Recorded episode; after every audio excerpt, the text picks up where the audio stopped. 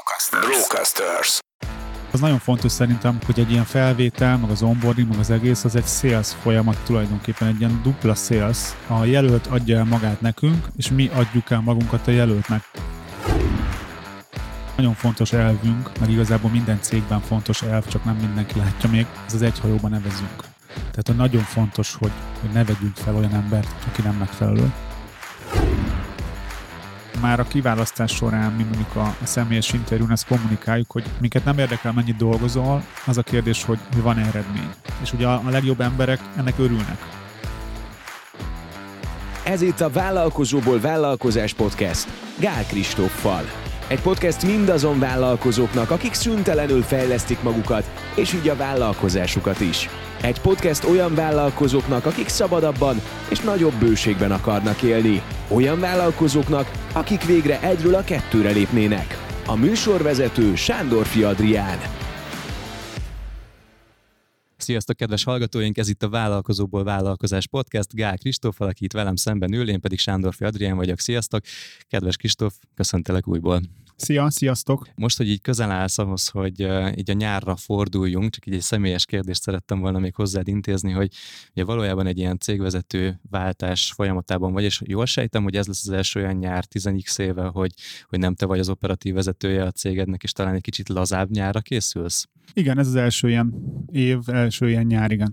Ez, ez jó érzés lehet, szeretném, hogy, hogy a hallgatók is így belehelyezkednének egy kicsit abba a gondolatba, hogy milyen érzés az, amikor, amikor ez így nincsen uh, már a nyakadon, vagy ez a teher, ez nem téged nyom, hogy uh, lazábban készülsz erre a nyárra emiatt? Ezt még így nem gondoltam végig, megmondom őszintén, hogy most ideje, az most első nyár. Közeledünk. Pont tegnap gondolkoztam azon, mert volt több meetingem, ugye kedden veszük fel ezt az adást, és mindig hétfőn vannak ilyen cégvezetős meeting, meg heti gyűlés, meg ilyesmi, hogy gondolkoztam ezen, hogy, hogy mennyit lépkedtünk előre mondjuk két év alatt, hogy onnantól, hogy mindent nekem kellett meggondolni, minden problémára nekem kellett választ találnom, vagy legalábbis azt éreztem. Azt, hogy nekem kellett, az nem biztos, hogy igaz, mm-hmm. de mhm. minden esetre így éltem meg és most meg ott ültem például a heti meetingünkön, és ilyen nagyon klassz érzés volt, hogy hogy egy csomó mindenről nem tudok, Aha. hogy mi hogy van, meg mi miért van, meg mi történik, és hogy tök jó, hogy, hogy nem is jó értelemben nem érdekel. Tehát, hogy nem akarom tudni, mert tudom, hogy rendben van. Tök jó. Kellemes nyárnak nézel, akkor szerintem elébe, hogy ezt így megengeded magadnak, hogy ez így is maradjon. Igen, igen. Viszont akkor kanyarodjunk is a, a személyes után a szakmai témánkra. És kettő adást fogunk egymás után hasonló témában felvenni, és mind a kettőnek az onboarding áll a középpontjában.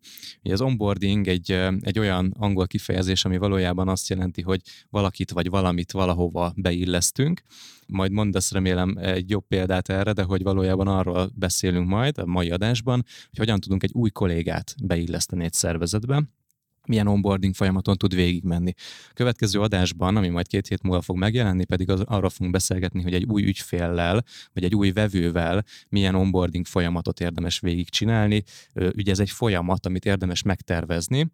Mindkét oldalról fontos hogy jelen esetben a munkatárs szemszögéből ez az egyik ilyen legbizonytalanabb időszak egy, egy új élethelyzetben, amikor elmegy dolgozni egy másik céghez, egy vevőnél, egy ügyfélnél pedig valójában megalapozhatja azt, hogy hosszú távon belőle visszatérő vevő lesz-e, vagy hogy a tovább, további folyamatokat elégedetten fogja eltölteni. És még hoznék az adás elejére, hogy most már rákanyarodjunk a munkatársakról szóló részhez, egy statisztikát, amit nem tudok egészen pontosan idézni, arányokat tudok, miszerint megvizsgáltak egy mintán olyan munkavállalókat, akik egy év után elhagyták a munkahelyüket, és arra jutottak a kutatók, hogy kb. 50-60 százalékban az onboarding folyamat hiányosságai vezettek ahhoz, hogy ezt az évet rosszul élték meg a munkatársak. És ez jelenteti azt, hogy nem tudtak beilleszkedni szakmailag a munkahelyükbe, de jelenteti azt, hogy emberileg nem érezték azt, hogy fogják a kezüket. Kicsit rakjuk akkor rendbe ezt a fogalmat, Kristóf, hogy mi az az onboarding, vagyis te fejedben ez hogy él ez a fogalom? Ugye szeretem mindig megmagyarázni a fogalmakat, most nagyon röviden az onboarding, ugye board angolul, tehát több mindent jelent, de például fedélzetet is jelenthet, mondjuk egy repülőgép fedélzetét, és az onboard, tehát a fedélzetre, és az onboarding, hogy az az egész fedélzetre lépési folyamat. És például a Jóból kiváló című könyvben van egy olyan analógia, hogy a céged az egy busz, a munkatársak a, az emberek a buszon, a pozíciók azok a székek, az egyes pozíciók a buszon, És hogy felszállnak az emberek a buszra, ugye úgy lépnek be a cégedbe, és végülis ez is egy hasonló analógia, hogy ott is egy ilyen felszállunk a fedélzetre, így a, így a metafora, vagy az analógia, és ez szerintem ugyanúgy, mint hogy az ügyfeleknél nagyon fontos, csak ugye ez egy kifele mutató valami, hogy legyen egy hosszú távú jó ügyfélkapcsolat. Egy munkatársnál ugye ez egy befelé mutató valami, hogy legyen egy jó cég munkatárs kapcsolat, és valóban szerintem ez egy, ez egy kritikus néhány nap, néhány hét, néhány hónap, attól függ, hogy milyen perspektívában nézzük. Az első napra szokták azt mondani, hogy az nagyon jelentős, de hogy ott annyi információ éri a munkatársat, hogy valójában az egy kicsit sok hatás is lehet egy új munkahelyen. Én emlékszem, hogy azt hiszem két vagy három munkahelyváltás volt az életemben, és volt olyan, ahol két hétig tartott ez a folyamat, volt olyan, ahol nem is volt egyáltalán. Azt nem éltem meg soha, hogy ez egy jól működő folyamat lett volna, és óriási felelősség van szerintem ilyenkor a nagyobb cégeknél a HR osztályon, kisebb cégeknél a cégvezetőn, hogy egy olyan folyamatot találjon ki, amiben nem érzi elveszve magát a munkatárs. Hogy néz nálatok most ki ez az első nap? amikor megérkezik valaki a munkahelyére, az új munkahelyére? Vagy van-e esetleg olyan nulladik vagy mínusz egyedik lépés, ami még megelőzi ezt, és fontos lehet említeni? Még annyi gyorsan előzetesen hozzátennék, hogy mi keressük mindig a click marketingben az úgymond ilyen tételmondatokat, uh-huh. tehát ami egy ilyen erős állítás valamivel kapcsolatban. És itt az onboarding, a munkatárs onboarding kapcsán szerintem egy ilyen tételmondat lehet, hogy ez egy, ez egy menedzselendő téma. Uh-huh. Tehát nem ahogy esik új puffan, hanem ez egy olyan dolog, amit nem csak, hogy lehet menedzselni, hanem kell uh-huh. menedzselni. Tehát meg kell tervezni, hogy milyen lesz mondjuk a, akár a mínusz hetedik nap, mínusz egyedik nap, az első nap, első hét, stb. Gondolkoztam ezen az adás előtt, hogy, a, hogy milyen nálunk az onboarding. Ugye nem látok már rá bizonyos szintekre a cégben. Tehát most én nem tudom neked korrektül elmondani, mit csak első nap, de az biztos, hogy meg van tervezve, hogy hányra kell jönni, kap előzetes e-mailt a, az új munkatárs, hogy mire számíthat az első nap, meg van tervezve, hogy kivel meetingel, hogy hogyan mutatkozik be a többieknek, mik az alapfeladatai. De hogyha teljesen korrekt akarok lenni, akkor szerintem az onboarding igazából az álláshirdetéssel kezdődik bizonyos értelemben. Uh-huh. Mert ott elkezdjük azt előkészíteni, elkezdjük tulajdonképpen beállítani azt, hogy mire számíthatnak nálunk. Tehát, hogy annyira részletes nálunk mondjuk egy álláshirdetés, akár az a poszt, amivel mondjuk a Facebookon az állást hirdetjük, akár maga az a landing oldal, ahol tudsz jelentkezni, meg minden további kiválasztási lépés, ugye annyira részletes és tervezett nálunk, hogy ott már beállítunk úgymond egy elvárást, hogy nálunk arra számíthatsz, hogy minden profi, mindent megterveztünk, minden gyorsan pörög. És egyébként erre számítanak is. Igen, végül is, hogyha egy kicsit kiterjesztjük ezt a fogalmat, és nem az első munkanaptól nézzük, hanem azokat a pontokat nézzük, ahol velünk már személyesen találkozik a munkatárs, akkor valóban ha nem is teljesen személyesen, de valószínűleg amikor beadja a jelentkezését, akkor már rögtön egy, egy kap egy üdvözlő e-mailt, egy visszajelző e-mailt, akkor onnan már beindul egy olyan folyamat, hogy interjúra hívjátok, felhívjátok telefonon, beszélgettek vele röviden, kiértékelitek a, a, a videós jelentkezését, ugye ez nálatok így működik. Tehát egy csomó dolgot kértek az új munkatárstól, és nagyon nem mindegy, hogy ezt hogyan kéritek. Tehát, hogy hogyan adtok neki egy feladatot, hogy töltsön egy űrlapot, töltsön fel valahova egy videót, hogyan van megfogalmazva az, hogy mit kell megcsinálniuk. És még mindig ott tartunk, hogy talán még nem is találkoztatok személyesen.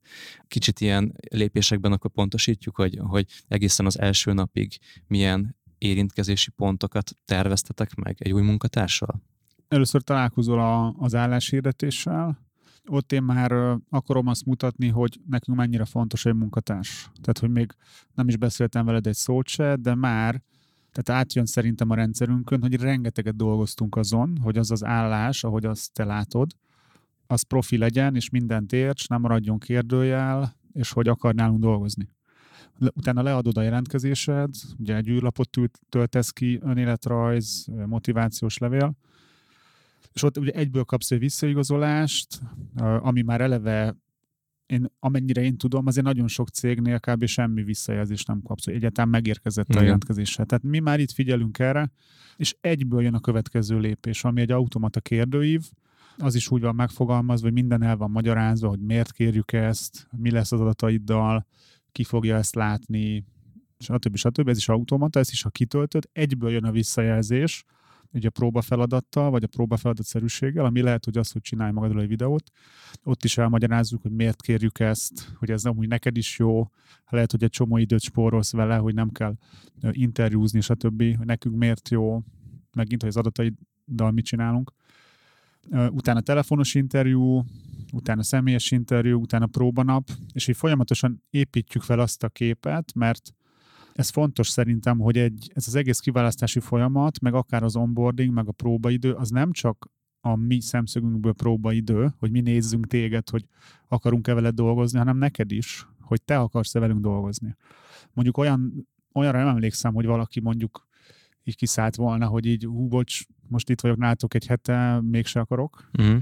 De hogy tulajdonképpen ez szerintem fontos, hogy aki jön hozzánk dolgozni, az is tudja elképzelni, hogy ez neki való-e. Önmagában az, amit elmondtál, mert szerintem arról is tanúskodik, és valahol az onboardingnak egy szerepe is ez, hogy kicsit egy mintát ad abból, hogy milyen veletek az élet.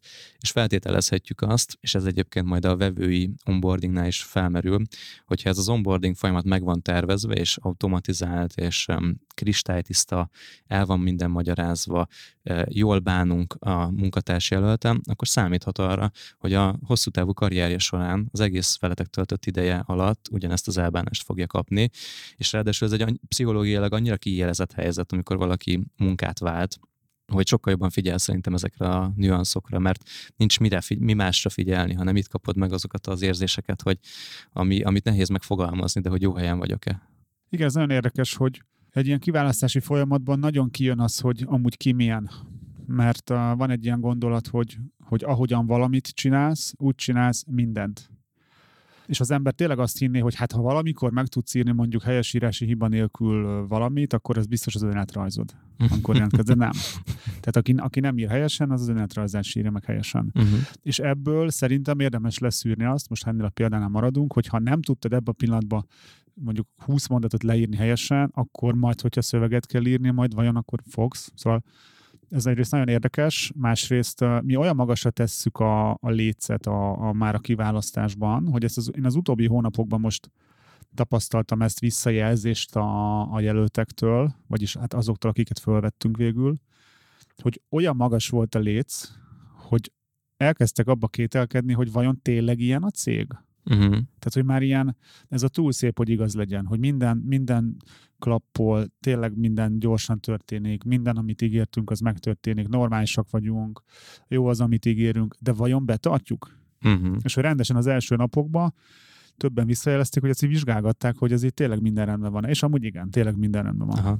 És amikor egy ilyen visszajelzést hallasz, akkor mi jelenik meg a fejedben, hogy butítsuk vissza a folyamatot, ne legyünk ennyire jók az elején, vagy kommunikáljunk többet a folyamatban, hogy igen, tényleg ilyenek vagyunk hosszú távon is, vagy beépítesz esetleg olyan, nem tudom, egy blogbejegyzést, vagy valamit, egy, egy, egy, egy vezetői videót, ahol így kicsit jobban mesélsz az életedről, a cégedről. Mit, mit reagálsz ilyenkor?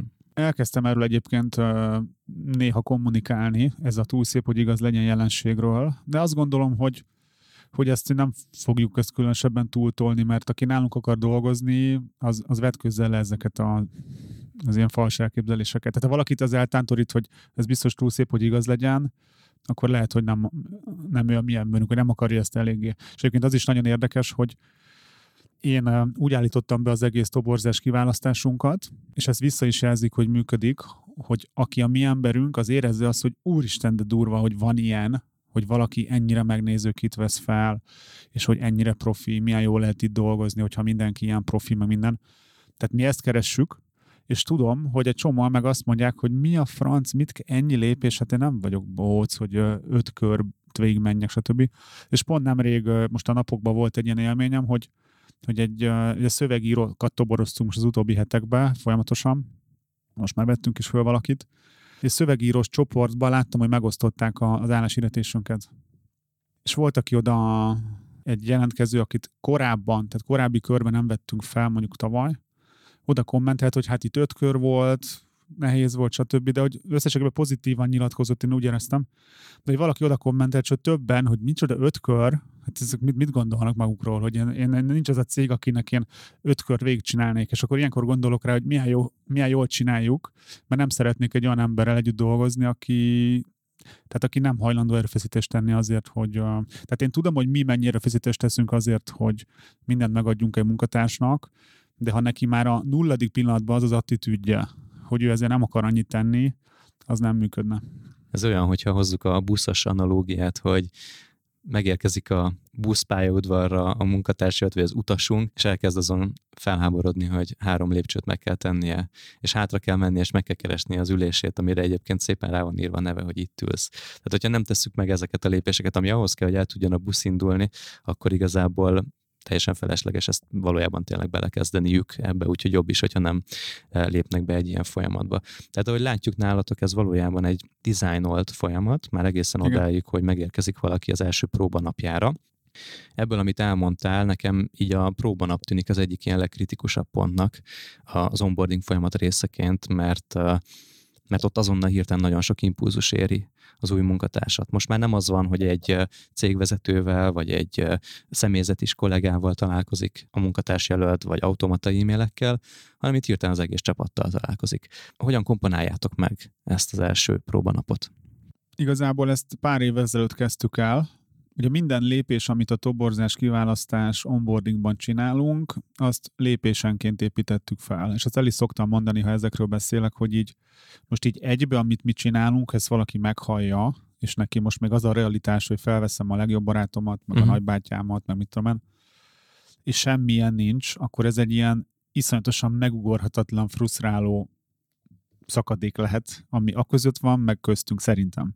És azért szoktam mindig elmondani, hogy hogy mit tudom én, négy éve nem is volt nálunk próbanap. És volt egy olyan felvételi kör, ahol ráfaragtunk arra, hogy egy nagyon jónak tűnő jelöltet fölvettünk, és kiderült, hogy ilyen felfoghatatlan különbség van abban, amit eddig láttunk róla, meg ahogyan dolgozik. Uh-huh. És akkor kitaláltam, hogy jó, akkor csinálunk próbanapot, vagy ilyen próba órákat. Uh-huh. És azóta ez mindig van, és ezt mindig egyre fejlesztettük, korábban egész napos volt, most már csak pár óra, és így elkezdtük ezt optimalizálni, minden alkalommal egy picit javítunk rajta és ezt lépkedünk előre. És egyébként az nagyon fontos szerintem, hogy hogy egy ilyen felvétel, meg az onboarding, meg az egész, az egy sales folyamat tulajdonképpen, egy ilyen dupla sales. A jelölt adja el magát nekünk, és mi adjuk el magunkat a jelöltnek. És az azért fontos, mert és például nemrég megkérdezte valaki, hogy miért nem írunk ki mondjuk fizetési határokat, hogy mennyit fizettünk kb. meg ilyeneket, és azt mondtam arra, és az a válaszom, hogy azért nem, mert a salesben sem az árat mondom először.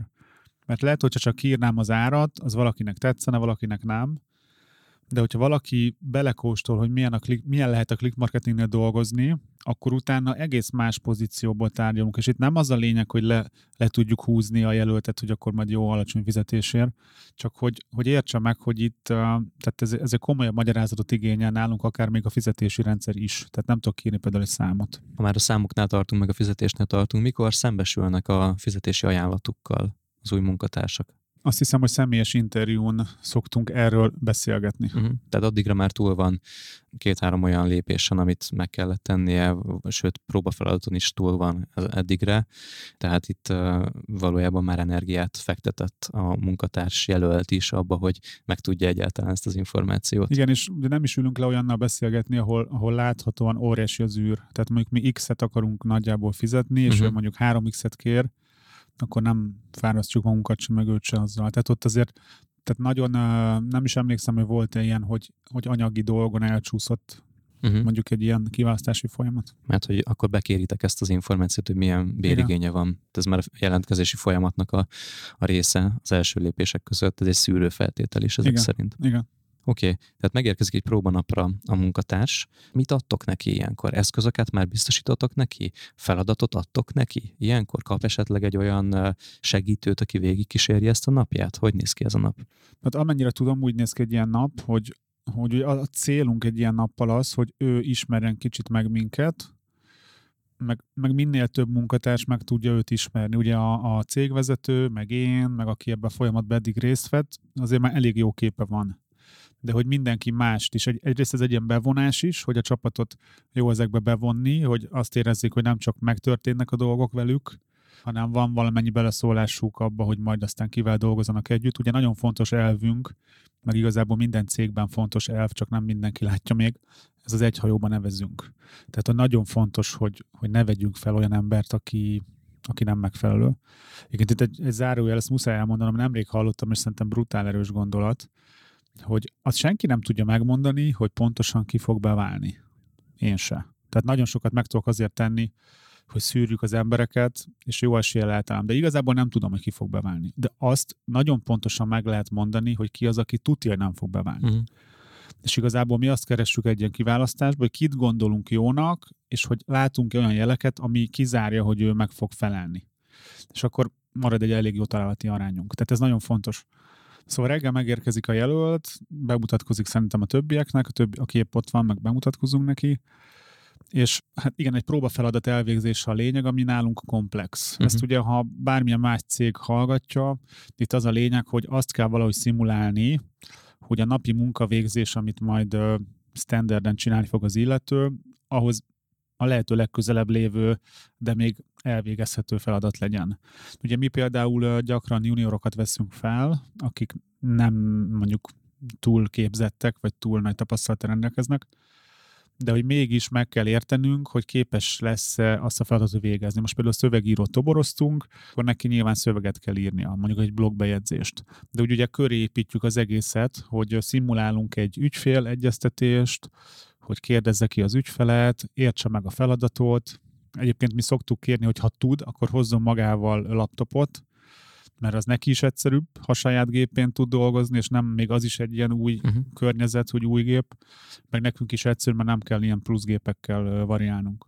És ez egy pár órás folyamat, aminek a vége az, hogy úgymond visszaadja a feladatot, elmondja, hogy hogyan látta, mi próbálunk arra törekedni, hogy a többiekkel együtt ebédeljen, uh-huh. és a többieknek meg külön mondjuk, hogy próbálja meg mindenki most így ott ebédelni uh-huh. együtt, hogy minél több ember lássa, minél több emberre tudjon beszélgetni, minél több véleményt kapjunk vissza a srácoktól. Tehát nagyjából így ez történik, illetve most a legújabb az, hogy eszembe jutott, hogy mivel én magamat már kivettem az interjúkból, tehát én már nem interjúzok, ezért azt a checkpontot hagytuk benne a rendszerbe, hogy a próba napon be van nekem időzítve, vagy hát így foglalva egy ilyen fél órás beszélgetés a jelöltel. És az nekem annyira pont elég, hogy, hogy mondjuk vétózni tudjak, ha akarok. Igen, hiszen végigjutott egy folyamaton, ami, ami te terveztél meg, nagyon sok buktató lett volna, ami már elbukhatott volna az illető, és akkor végül is már, már úgy találkozol vele, hogy, hogy ezeken ő átment. Amúgy egy ilyen próbanapról hány százalék szerinted, vagy arányaiban az, aki tovább megy és tovább jut, és állást ajánlatok neki? Hát itt már azért a próbanap az nekünk is sok erőforrás, meg a jelöltnek is. Hát itt már nagyon nagy a találati arány, tehát Na most persze mi számít nagynak. Szerintem mondjuk a kétharmadát tudja felvesszük annak, aki már próbanapozik. Uh-huh. Jó. Mondtad ezt a kollégáknak a bevonását a próbanapon, és mesélted azt, hogy, hogy célzottan szeretnétek, hogy együtt ebédeljenek, de vannak-e más olyan pontok, amiket figyelniük kell ilyenkor, illetve kikérdezitek-e őket valamilyen módon? Tehát, hogy hogyan tudják a véleményüket megadni erről a jelöltről? Hát egyrészt ugye közös térben, tehát a, a, a direkt úgy kell munkát végezni a jelöltnek, hogy ott a közös térben, tehát egy, azért valamennyire zavaró mondjuk a közeg, tehát hogy nem izoláljuk, hogy szépen csöndbe dolgozhasson, hiszen a tipikus munkavégzés az nem az lesz, hogy szépen csöndbe dolgozik. Hát itt, itt igazából mindent lehet figyelni, hogyha reggel hogy jön be, köszöne, mondjuk kopog-e, vagy becsönget, vagy csak benyit az irodába, vagy hogy fog kezet, nem tudom mennyire feszült, hogy ennek milyen a dinamikája, hogy nagyon ideges az elején, de mondjuk feloldódik, vagy végig ideges, vagy tehát, hogy hát igazából így erre nem tudok egy ilyen konkrétat mondani, így figyeljük jó értelemben, tehát uh-huh. nem, ez nem egy ilyen, egy ilyen freak dolog, és aztán mindenki, ahogy tud, visszajelez róla. Uh-huh. Hiszen ezt, ezt folyamatosan ezt tréningezzük, meg erről folyamatosan beszélünk, hogy ez közös érdek, egy hajóban nevezünk. Oké, okay, tehát akkor valójában a végén van egy ilyen döntési pont minden jelölt részéről, egy felől, vagy minden, minden szereplő részéről. Egyrészt a munkatárs jelölt is eldöntheti azt, hogy jól érezte magát, és kapott egy ízelítőt abból, hogy milyen a click marketingnél dolgozni. Te is kapsz visszacsatolást, illetve a csapat is kap egy lehetőséget arra, hogy elmondja a véleményét, döntést hozhasson, és akkor itt megszületik egy döntési pont gondolom értesítitek a munkatárs jelöltet arról, hogy mi a döntésetek, és valójában, hogyha ezen átmegy, akkor innen is kezdődik egy, talán egy második fajta onboarding, egy második rész, amikor már, ha mindent jól értek, akkor valójában a próbaideje kezdődik el a munkatársnak.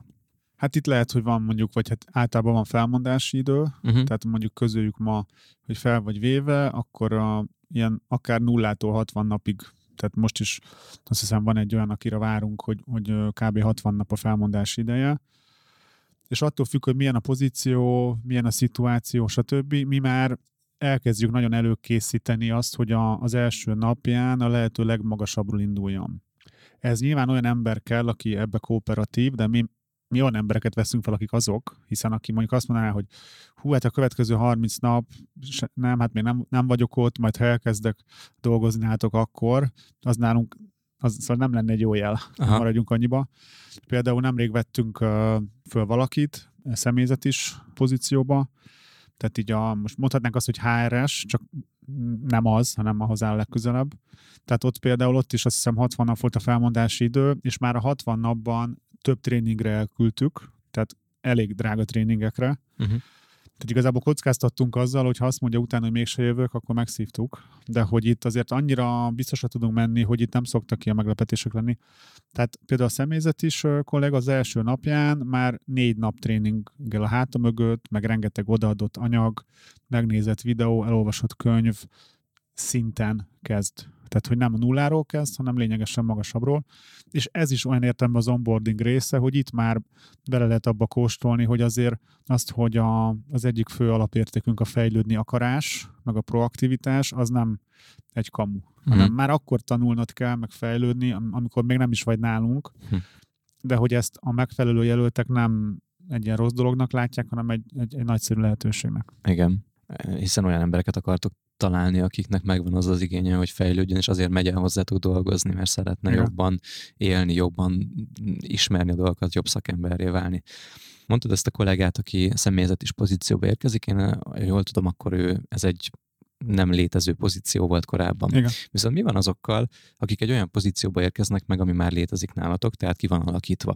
És kifejezetten arra lennék kíváncsi, és ez talán így a legjobban uh, motoszkál a fejemben, hogy a, meglévő feladatokat hogyan tervezitek, hogyan osztjátok szét egy olyan új kollégának, aki most csatlakozik be, még nem annyira ismeri a folyamatokat, nem annyira ismeri az ügyfeleket, viszont egy olyan feladatot kell végeznie, amit már más végzett helyette, valószínűleg, valószínűleg át kell adni neki majd feladatokat. Ezt hogyan tervezitek meg?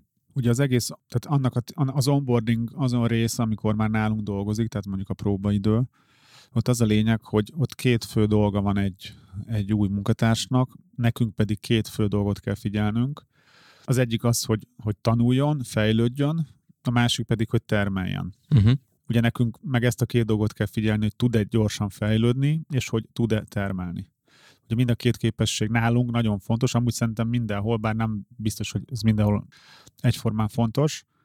Az a kihívás, ugye az az egyik fő állításom a, a kiválasztás kapcsán, hogy, hogy azt kell jól a minden cégnek, hogy mi az a minimális tudás és tapasztalat, amivel már fel tudsz venni valakit, és pozícióba tudsz tenni, vagy gyorsan be tudsz tréningezni. Tehát minél lejjebb tudod ezt tenni, tehát minél kevesebb tapasztalattal fel tudsz valakit venni, annál nagyobbat tudsz meríteni. Viszont ezzel azt is kaphatjuk, hogy felveszünk mondjuk valakit, nem erre volt példa, hogy felvettünk úgy egy, hát egy leendő szakembert, hogy majdnem 0 kilométer. Uh-huh. Tehát, hogy kb. szinte nem is látott mondjuk kampányokat. Uh-huh. És akkor kihívás, hogy mondjuk jó lenne mondjuk két hét alatt eldönteni, hogy amúgy a megfelelő ember, vagy nem. Uh-huh. Úgyhogy igazából nem szinte hozzá se tudsz szagolni. De most mi ezt úgy oldjuk fel ezt az ellentétet, hogy uh, eleve olyan embert veszünk fel, aki nagy, láthatóan nagyon gyorsan tud fejlődni, és tervezzük azokat a feladatokat, amiket az elején csinálni tud. Tehát, hogy nyilván nem adunk oda neki egy ügyfelet, hanem azt mondjuk, hogy meglévő kollégáknak be tud segíteni, és a be, úgymond a kollégák is tulajdonképpen ki vannak arra képezve, hogy hogy tudnak úgy segítséget kérni direkt, akkor is, ha igazából nincs rá szükségük, de hogy ezzel is úgymond challenge tehát teszteljük az embereket, hogy mondjuk milyen gyorsan tud megírni egy egyszerű szöveget, vagy tud egy képet keresni, és itt ugye ez az egész csapatot be kell ebbe vonni, hogy a, mert felmerülhet az, hogy neki macerásabb kérni egy újtól valamit megcsinálni, de hogy mindenki érti, hogy ez is a játék része, mert most ez neki lehet, hogy macera, de hosszú távon ez a céges érdek. És ezt, hogyha valaki hallgatja, és nem online marketing egy cége van, hanem bármilyen más, ezt le kell tudni fordítani szerintem a saját képére. Ezen külön gondolkoztam, így, amíg jöttem ide, hogy hogyha életemben tegyük fel, tanultam ezer dolgot, ami mondjuk maximum aránynak jó, mert szerintem sokkal több. Könyvelolvasás, tréning, bármi, amit tanultam. Azért megnézném, hogy az ezerből hány olyan volt, ami egy online marketing ügynökségnek szól. Uh-huh.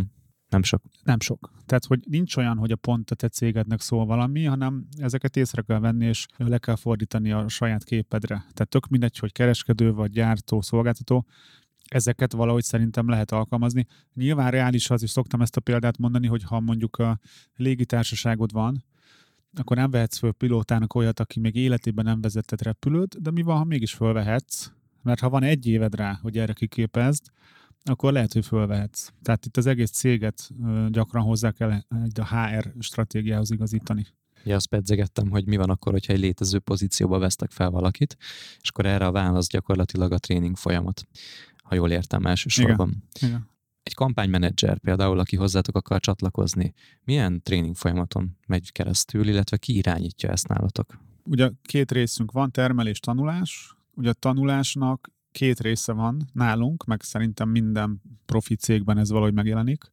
Az egyik, amit mi úgy hívunk, hogy alapmunkatársi képzés, a másik pedig a posztra képzés. Az alapmunkatársi képzés az, hogy click marketinges legyél, megismerd a kultúránkat, a történetünket, alapvető irányelveket, hogy működik a cég, hogyan viselkedünk, stb. Ez az első időszak, tehát nem kezdünk el kampánykezelést tanítani, amíg még nem vagy úgymond click marketinges. Azt se tudod, hogy ki kicsoda, meg hogy, hogy mik az alapértékeink. De ha ez megvan, utána nagyon gyorsan elkezdünk mondjuk kampánymenedzseré, vagy social media manager, vagy bármivé kép, képezni.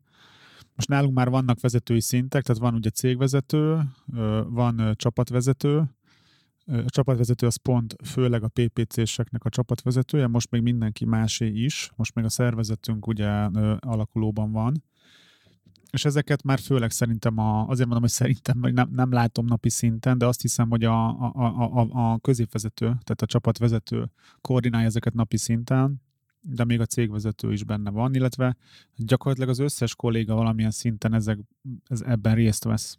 Az alapképzés, tehát amikor click marketingest képeztek valakiből, az mennyi ideig tart, hogy épül fel? Ez egy prezentáció, egy videó, vagy hogy néz ki?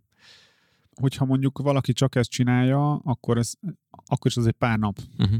Tehát nem egy ilyen egy órás dolog, hogy elolvasok két oldalt, hanem azt hiszem ilyen 50 valahány kérdésből álló ilyen checklista van hozzá, vagy ilyen kérdéssor, aminek mondjuk egy kérdése lehet az, hogy olvasd el az egyik könyvünket. Tehát, Aha. hogy nem ilyen egyperces feladatok, vagy nézd meg a három órás videót, a Click Marketing Story nevű előadás felvételét. Ez egy belső anyag? Ezt amúgy meg lehet venni, ez egy, ez egy meglévő anyagunk, ezt 2018-ban tartottam egy előadást a click marketing addigi sztoriáról, uh-huh. és azt például mindenkinek meg kell néznie, mert ismernie kell az alapsztorikat mindenkinek, hogy értse, nem azért, hogy, hogy, hogy, hogy ilyen személykultuszt építsünk, hanem hogy értsék, hogy mi miért van. Utána pedig meg kell hallgatni az összes adását ennek a podcastnek. Hát Vagy az kéne. lenne az ideális igazából, igen. igen. Igen. Egyébként nem gondolkodtál azon, hogy beillesztitek a podcast hallgatást is ebbe a checklistába? Szerintem amúgy simán benne van. Tehát Aha. például a, mondjuk egy, a online marketinges pozícióban biztos vagyok benne, hogy benne van valahol a, a betanításunkban az, hogy, hogy legalább a fő adásokat hallgassa meg valaki. Meg a, amiket tartottam előadásokat, ugye most sokat tartottam, azokat mind fölvettük, azokat is meg kell nézni.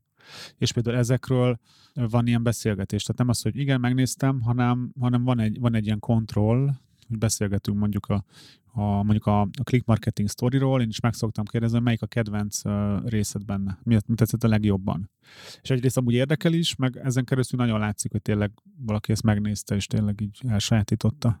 És ennek az alapmunkatársi képzésnek van olyan anyaga, amit kifejezetten ehhez gyártotok, vagy minden olyan, amit egyébként valahol, valamilyen formában te már elmondtál, előadtál, és az rögzítve van?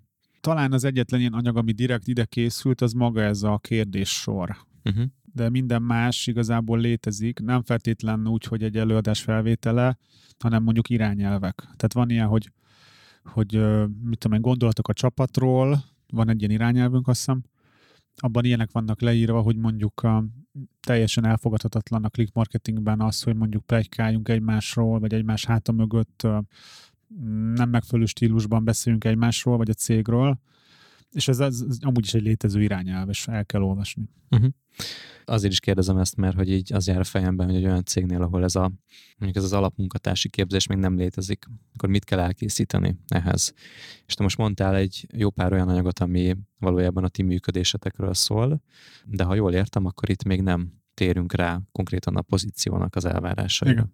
Vannak itt olyan dolgok, hogy uh, például, hogy hogyan kell munkába járni, mettől meddig dolgozhatsz itt, uh, tehát hogy mettől meddig kell a munkaidőt tölteni, tehát ilyen praktikus dolgok is le vannak írva, vagy ez már az irányelvek része? Ezek szerintem irányelvben vannak, igen. Mert Jó. ugye ez mindenkire nagyon hasonlóan vonatkozik. Uh-huh. Oké, okay. és akkor van viszont a posztra képzés, tehát hogyha valaki kampánymenedzser lesz, akkor itt fogja megtanulni azt, hogy nálatok mit jelent a kampánymenedzsment. Mondtad azt, hogy juniorokkal dolgoztok sokszor az, e, ezen a belépési ponton, ők viszont teljesen nulláról kell, hogy megtanuljanak egy szakmát ilyen esetben. Létezik akkor a click marketingben egy, egy olyan fejlesztési anyag, ami gyakorlatilag megtanít valakit kampánymenedzselni?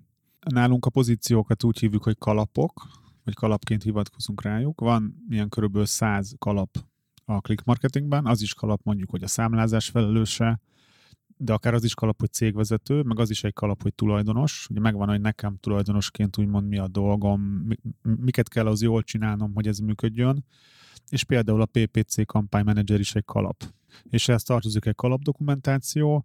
Most ebben nem vagyok teljesen naprakész, de szerintem ez egy több tíz oldalas anyag, ahol le van írva, hogy egy PPC-s pozíciónak mi a célja, eh, hogyan lehet jól csinálni, nagyon részletesen, olyan szinten, hogyha mondjuk kapsz egy új ügyfelet, akkor mik a megfelelő lépések, mi van, ha ez az ügyfél, ez egy meglévő ügyfél, akit átveszel valakitől, mi van, ha ez egy teljesen új ügyfél, mi van, ha olyan új ügyfél, akinek még nincsenek hirdetései, mi van, ha olyan új, akinek már vannak, mik a helyes lépések, mik a, a te felelő, mi a te felelősséged, és ezek külön mind ki van emelve, milyen KPI-okkal, tehát milyen mérőszámokkal mérjük a munkádat, tehát egy elég komplex képet kapsz arról, hogy, a, hogy ezt hogy lehet jól csinálni, meg hogy mik az elvárások.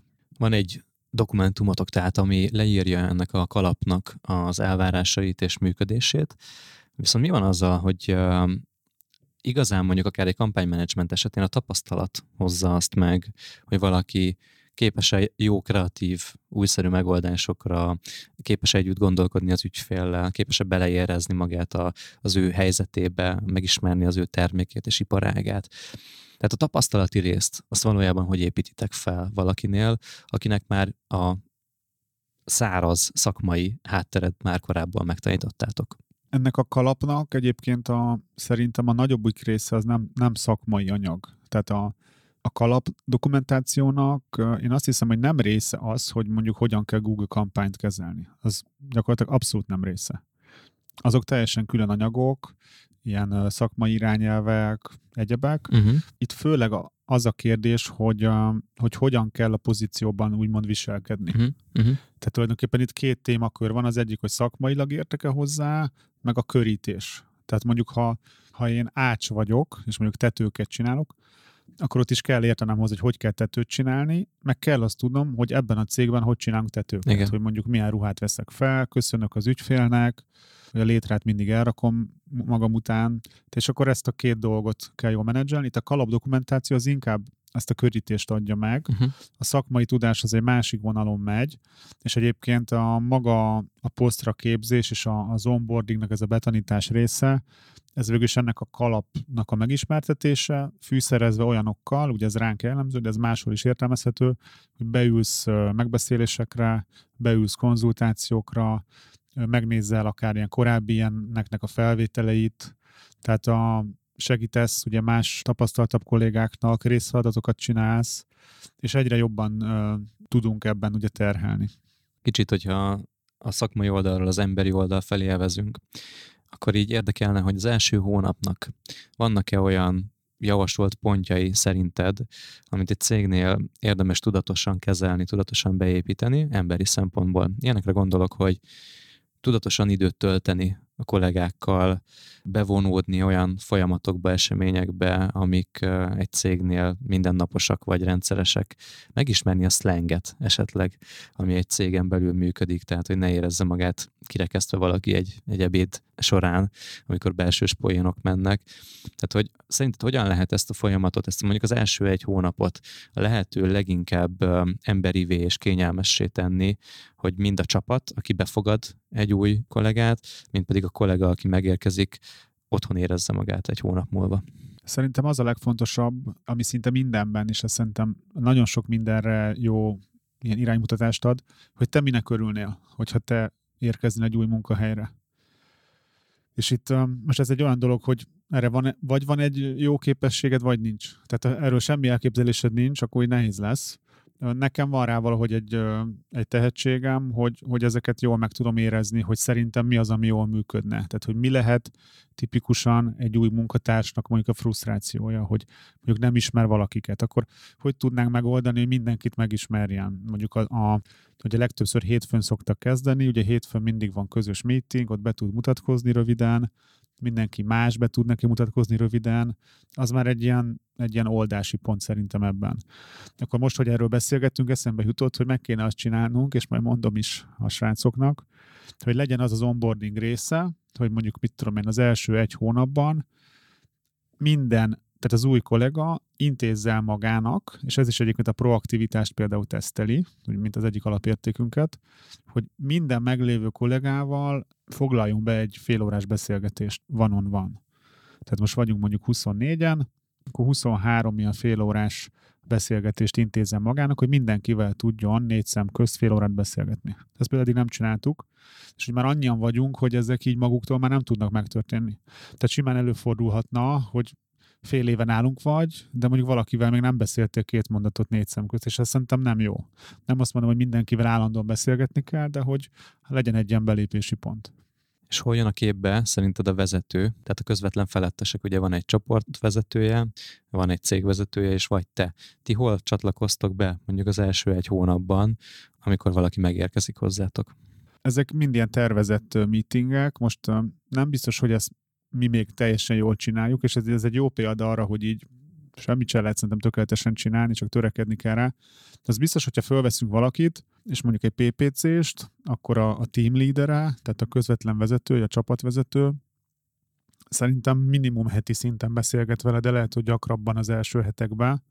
Szerintem a cégvezető is, és nekem is, tehát én is szerintem az lenne a helyes, hogyha mondjuk az első néhány hétben minden héten tudnék mondjuk egy fél órát vele beszélgetni, hogy a kultúrát, az értékeket, ezeket mind tudjuk átvinni. És aztán ezt vissza lehet ritkítani.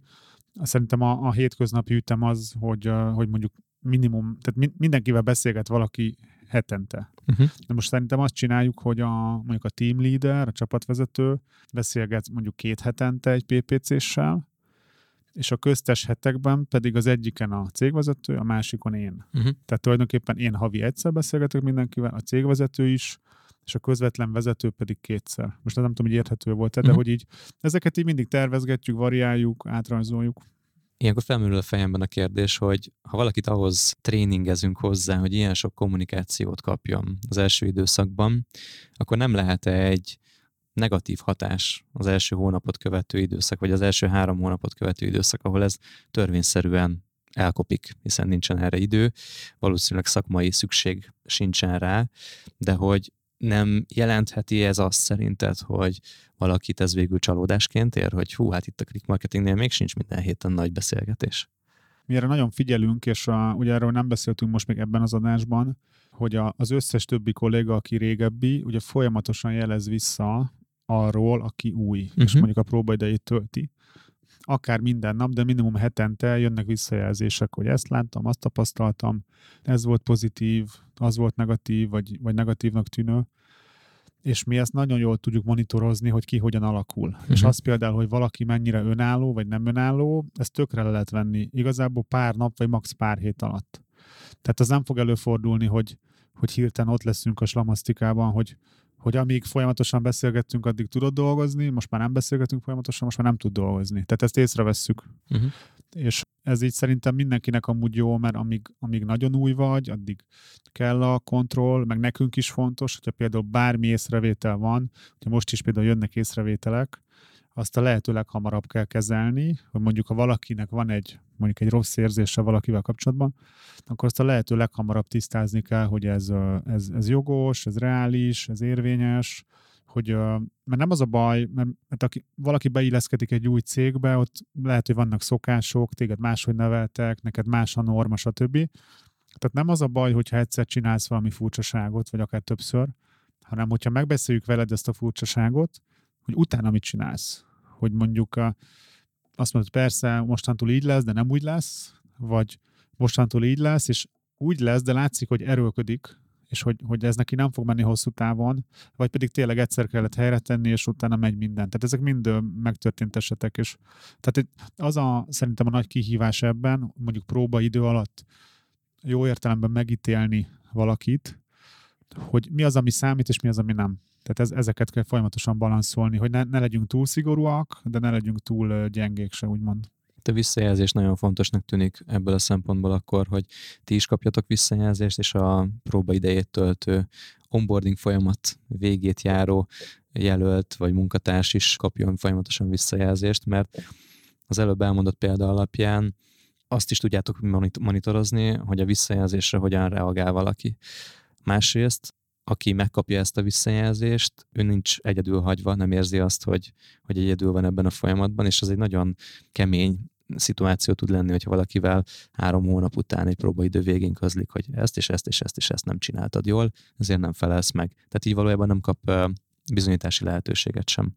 Hát ilyen, ilyen szerintem még nem is volt nálunk soha. Tehát, mm-hmm. hogy valójában nem azt mondom, hogy az ember, aki, aki próbaidőn van, az, az nem tud mondjuk tartani a próbaidő végén. Most pont tegnap két embert ünnepeltünk, aki úgy szoktuk mondani, egy kicsit durván hangzik, hogy túlélte a próbaidőt. és ugye adtunk ilyen, ilyen díjat is szoktunk ezért adni, ilyen click marketing logós, ilyen, ilyen plakettet. Uh-huh. Még nem is járt le a próbaidejük, de a héten jár le, és ugye, tehát mi már ilyenkor tudjuk, hogy ez rendben van, vagy nincs rendben. Uh-huh. Általában nincs rendben, az sokkal hamarabb kiderül. Uh-huh. Ugye ez mindenkinek nagyon drága lenne, hogyha három hónap után derül neki, hogy Igen. valami nincs rendben, ez sokkal hamarabb ki szokott derülni. De most is például volt egy olyan esetünk, hogy felvettünk valakit egy pozícióra, azt érzékeltük néhány hét után, hogy ez itt valami nem stimmel. Nem jönnek azok az eredmények, talán nem is fognak. Tehát itt mindig a, a trendet nehéz megítélni, hogy oké, okay, hogy most nem megy, mert juniorként vettünk föl, de vajon menni fog?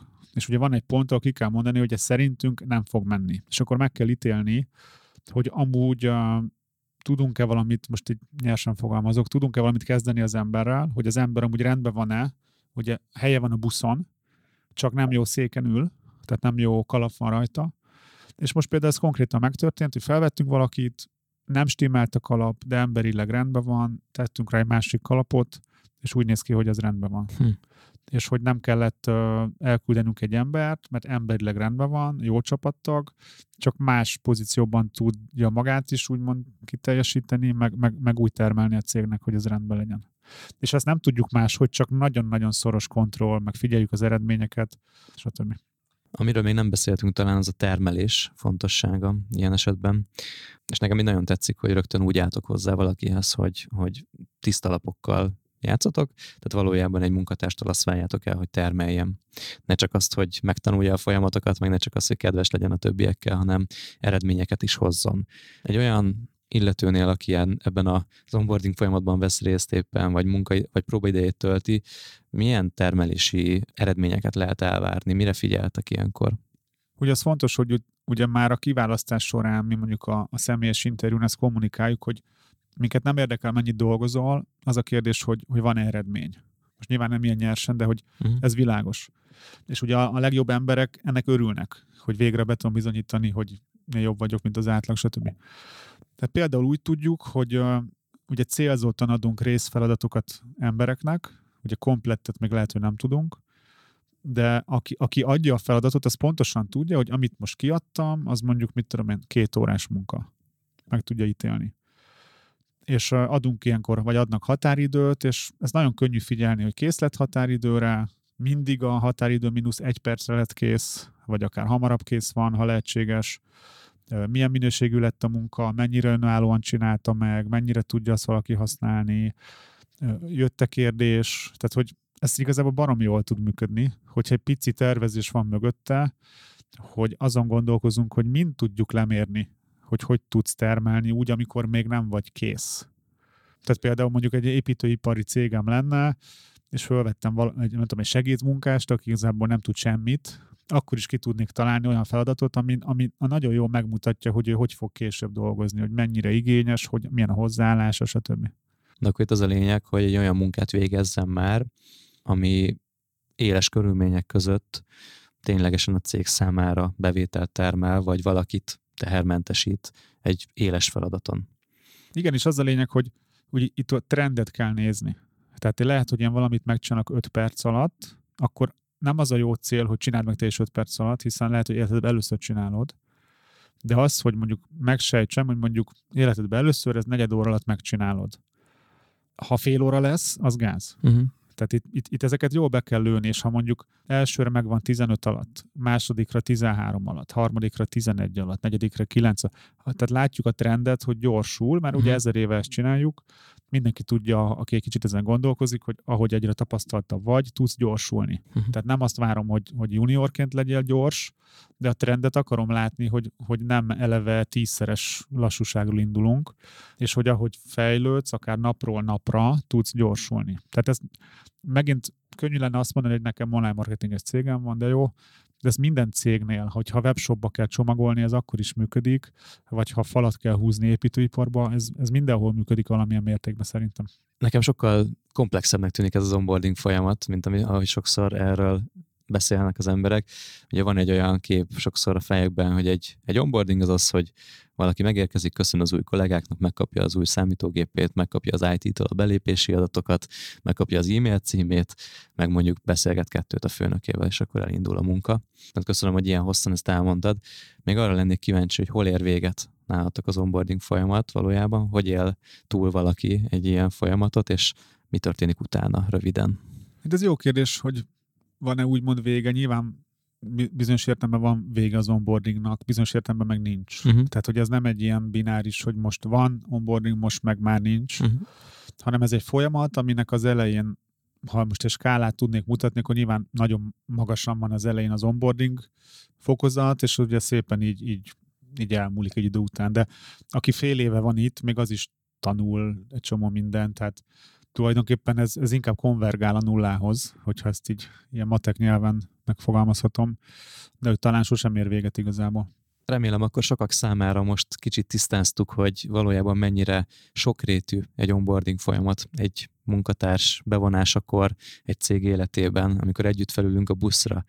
Nagyon fontos, hogy megtervezzük, hogy milyen lépések vezetnek erre a buszra, és hogy hogyan fogja jól érezni magát a kollega, de hogy valójában ez egy nagyon fontos szempont, amit így köszönöm, hogy kiemeltél, Kristóf, hogy az első pillanattól kezdve termelnie kell, fejlődnie kell, tanulnia kell, gyorsulnia kell a munkatársnak, és erre meg kell, hogy tervezzétek azokat a folyamatokat, amin keresztül ezt vissza tudjátok mérni. Akár úgy, hogy a meglévő kollégáknak a bevonásával, akár úgy, hogy a vezetőknek a, a megfelelő ponton való ellenőrzési pontjainak a beillesztésével, illetve azzal, hogy visszajelzéseket adtok, és folyamatosan tanítjátok az új munkatársakat. Ebből a rendszerből nekem ugye nagyon fontos volt még az, hogy a, már gyakorlatilag az állás hirdetés pontjától tekintitek már az onboardingot, hiszen innentől kezdve kapcsolatba lép veletek a munkatárs, és mind számára, mind számotokra egy biztonságot jelent, hogyha valaki olyan pontokon megy végig, ami előre meg van tervezve. Tehát tervezzük meg, dizájnoljuk meg, alakítsuk ki ezt a folyamatot ezen az egész hosszú időskálán, mert, mert mindenkinek így lesz jobb, és akkor nem veszítünk egy csomó pénzt egy olyan kollégával, aki egyrészt rosszul lett kiválasztva, másrészt hamar elhagyja a céget, mert nem érezte jól magát ebben a folyamatban. Tehát ne essünk bele abba az adás elején említett statisztikába, amikor egy rosszul sikerült onboarding miatt egy éven belül távozik valaki, vagy pedig úgymond rosszul fogalmazva, de kicsit, de hogy a nyakunkon marad egy olyan kollega, aki nem tud termelni. Kedves hallgatóink, köszönjük szépen, hogy velünk voltatok, ez volt a Vállalkozókból Vállalkozás Podcast aktuális része, Gál Kristóffal, Sándor Fiadriánnal. Sziasztok! Sziasztok! Ez volt a Vállalkozóból Vállalkozás Podcast Gál Kristóffal és Sándor Fiadriánnal. További epizódokért és tartalmakért kövess Gál Kristófot a Facebookon, de megtalálsz minket a Spotify-on, az Apple és a Google Podcast appokban, a Soundcloud-on és a további podcast platformokon is. Hamarosan egy újabb epizóddal érkezünk. Brocasters.